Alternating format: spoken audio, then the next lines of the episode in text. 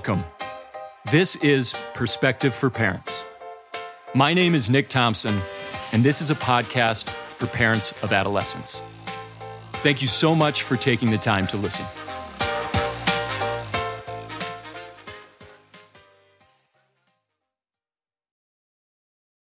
The daylight savings time, the fallback has occurred. For many of us, the cold has arrived, and Thanksgiving is still weeks away. As I'm recording this right now, I'm looking out the window, and there's snow coming down, and it's totally dark outside. And the clock currently reads 5:30 p.m. This period from November 1st to Thanksgiving can be a difficult time for many, and it's definitely difficult for many of our youth. So I was thinking about what would be a good topic for this week, for this time of year. Unfortunately, school counselor in uh, Lakewood, Colorado, just recently shared a great video with me via email. So this video was from a presentation given by Craig Zablocki. I think I'm saying that right. And less than a minute into it, I knew what I should be talking about. So in this great video by Craig Zablocki, link is in the show notes, he shares the statistic that the average four year old laughs like over 300 times a day, while the average adult laughs about seven times a day. Now, in a brief online hunt for these statistics, I could not verify those stats and found out that the numbers are likely a bit off, but that's not really the point. And that's not the point that Craig was making. The point was and is that young children laugh way more than adults do.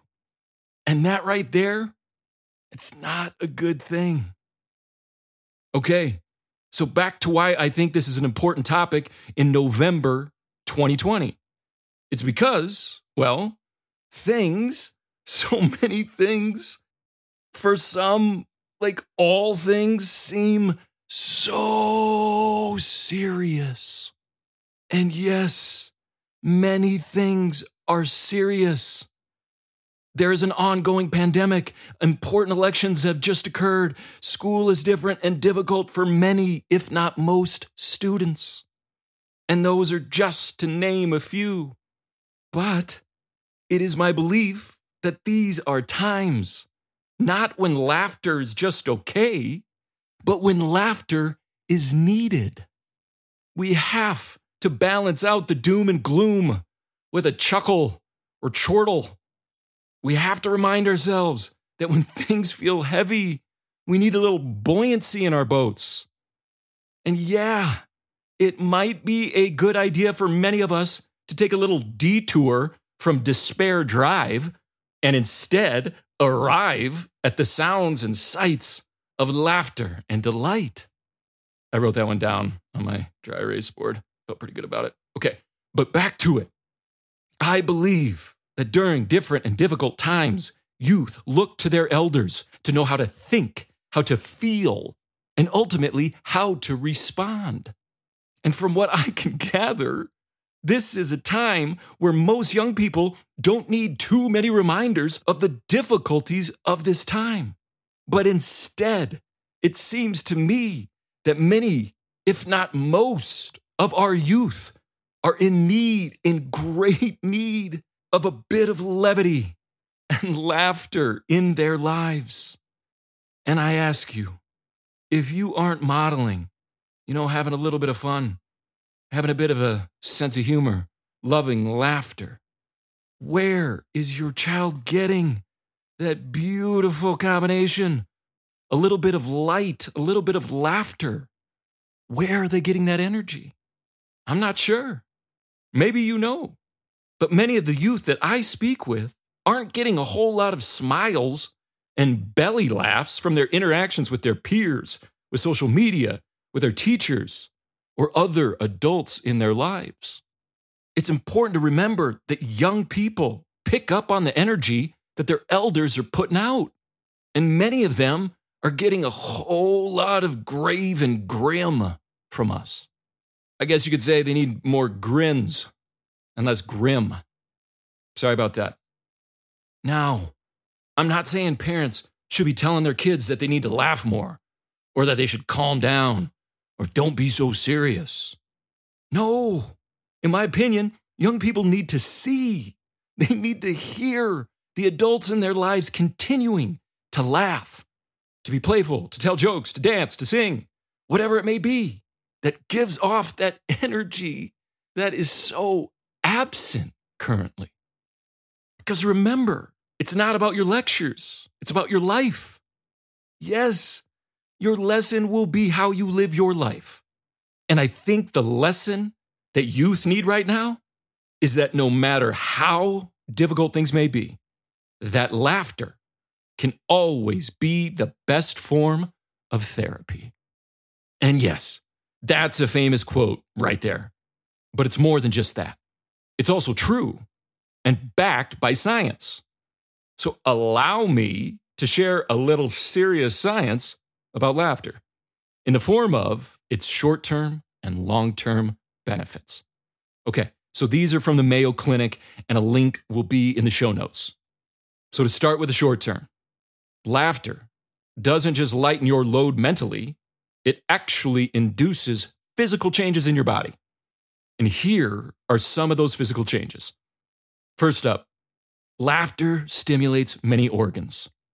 It enhances your intake of oxygen rich air, stimulates your heart, lungs, and muscles, and increases the endorphins that are released by your brain. Also, laughter activates and then relieves your stress response. That's right. So, a big belly laugh will actually fire up and then cool down your stress response. And it can increase and then decrease your heart rate and blood pressure. What's the result? The result is a good and relaxed feeling. Isn't that incredible that laughter can do that? Okay, what else? Laughter also soothes tension and stimulates circulation and aids muscle relaxation, both of which can help reduce some of the physical symptoms of stress. All right, now on to the long term effects of laughter. Because as the Mayo Clinic says, it isn't just a quick pick me up, it's also good for you over the long term. And here's why. For starters, laughter improves your immune system. Also, it relieves pain by causing the body to produce its own natural painkillers. What else? Laughter increases personal satisfaction and helps you connect with other people. It improves your mood. Many people experience depression, sometimes due to chronic illnesses. Laughter can help lessen your depression and anxiety and make you feel happier. And here, drumroll please, laughter makes it easier to cope with difficult situations. So, those were just a few of the short term and long term benefits of laughter. Let me ask you this Does mid November in the year of 2020 seem like a time where your child, or you for that matter, could benefit from the release of some feel good endorphins? Could they benefit from feeling more relaxed? Would it be helpful if they were able to soothe tension and reduce the physical symptoms of stress? Or what about would November 2020 be a good time to improve your immune system, relieve pain, increase personal satisfaction, and be better able to cope with difficult situations? Just something to think about and hopefully laugh about. So, whether your child suffers from anxiety and or depression or is just experiencing some November seasonal blues, the problem isn't usually that they don't take difficult situations seriously enough. No, the problem usually is that they focus too much on the difficult nature of the situation and have a difficult time imagining that things will be okay and ultimately that they will be okay. And it is laughter, it is humor that can be the reminders needed to show our youth that they, that you, that we will be okay.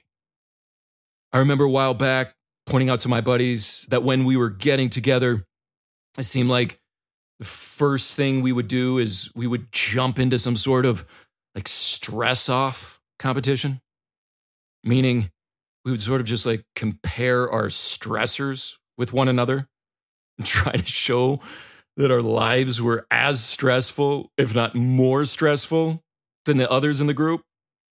It was like stress had somehow become like a form of social status that we would compare and try to impress one another with how difficult our lives were, and therefore how much stress we were experiencing.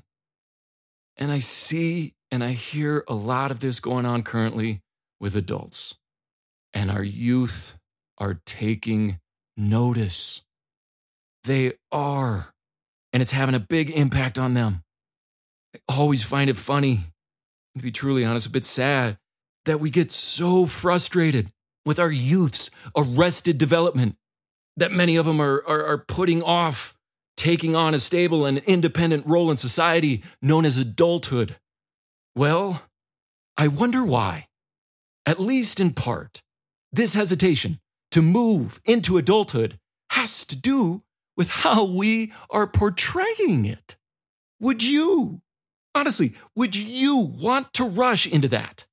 Rush into an overly serious, negative, frenetic pace and space of adulthood?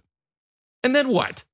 Look forward to a Friday night where I meet up with my buddies, with my friends, to compare, to contrast, and brag about my high levels of stress through a weird, strange stress off competition? Yeah, I can understand why so many of our youth will say, you know what? No thanks. I think I'll pass on that for now and delay the despondency the despair. I understand why so many of them have an attitude of wanting to avoid the anguish, the sheer agony of the affliction known as adulthood. Yep, we can do better. And mid November is a great time to show our youth that these are times, not when laughter is just okay, but when laughter is needed. All right, to close with a quote quote is from Michael Pritchard. Here it goes You don't stop laughing because you grow old. You grow old because you stop laughing.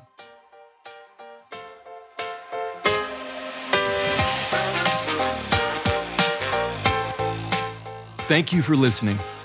If you found this podcast useful, please subscribe, rate, review, and share with a friend. If you would like to find more information about this podcast or my upcoming presentations, please check out my website, perspective4parents.com. Spelled out, that's perspective, the number four, parents.com. Thanks again.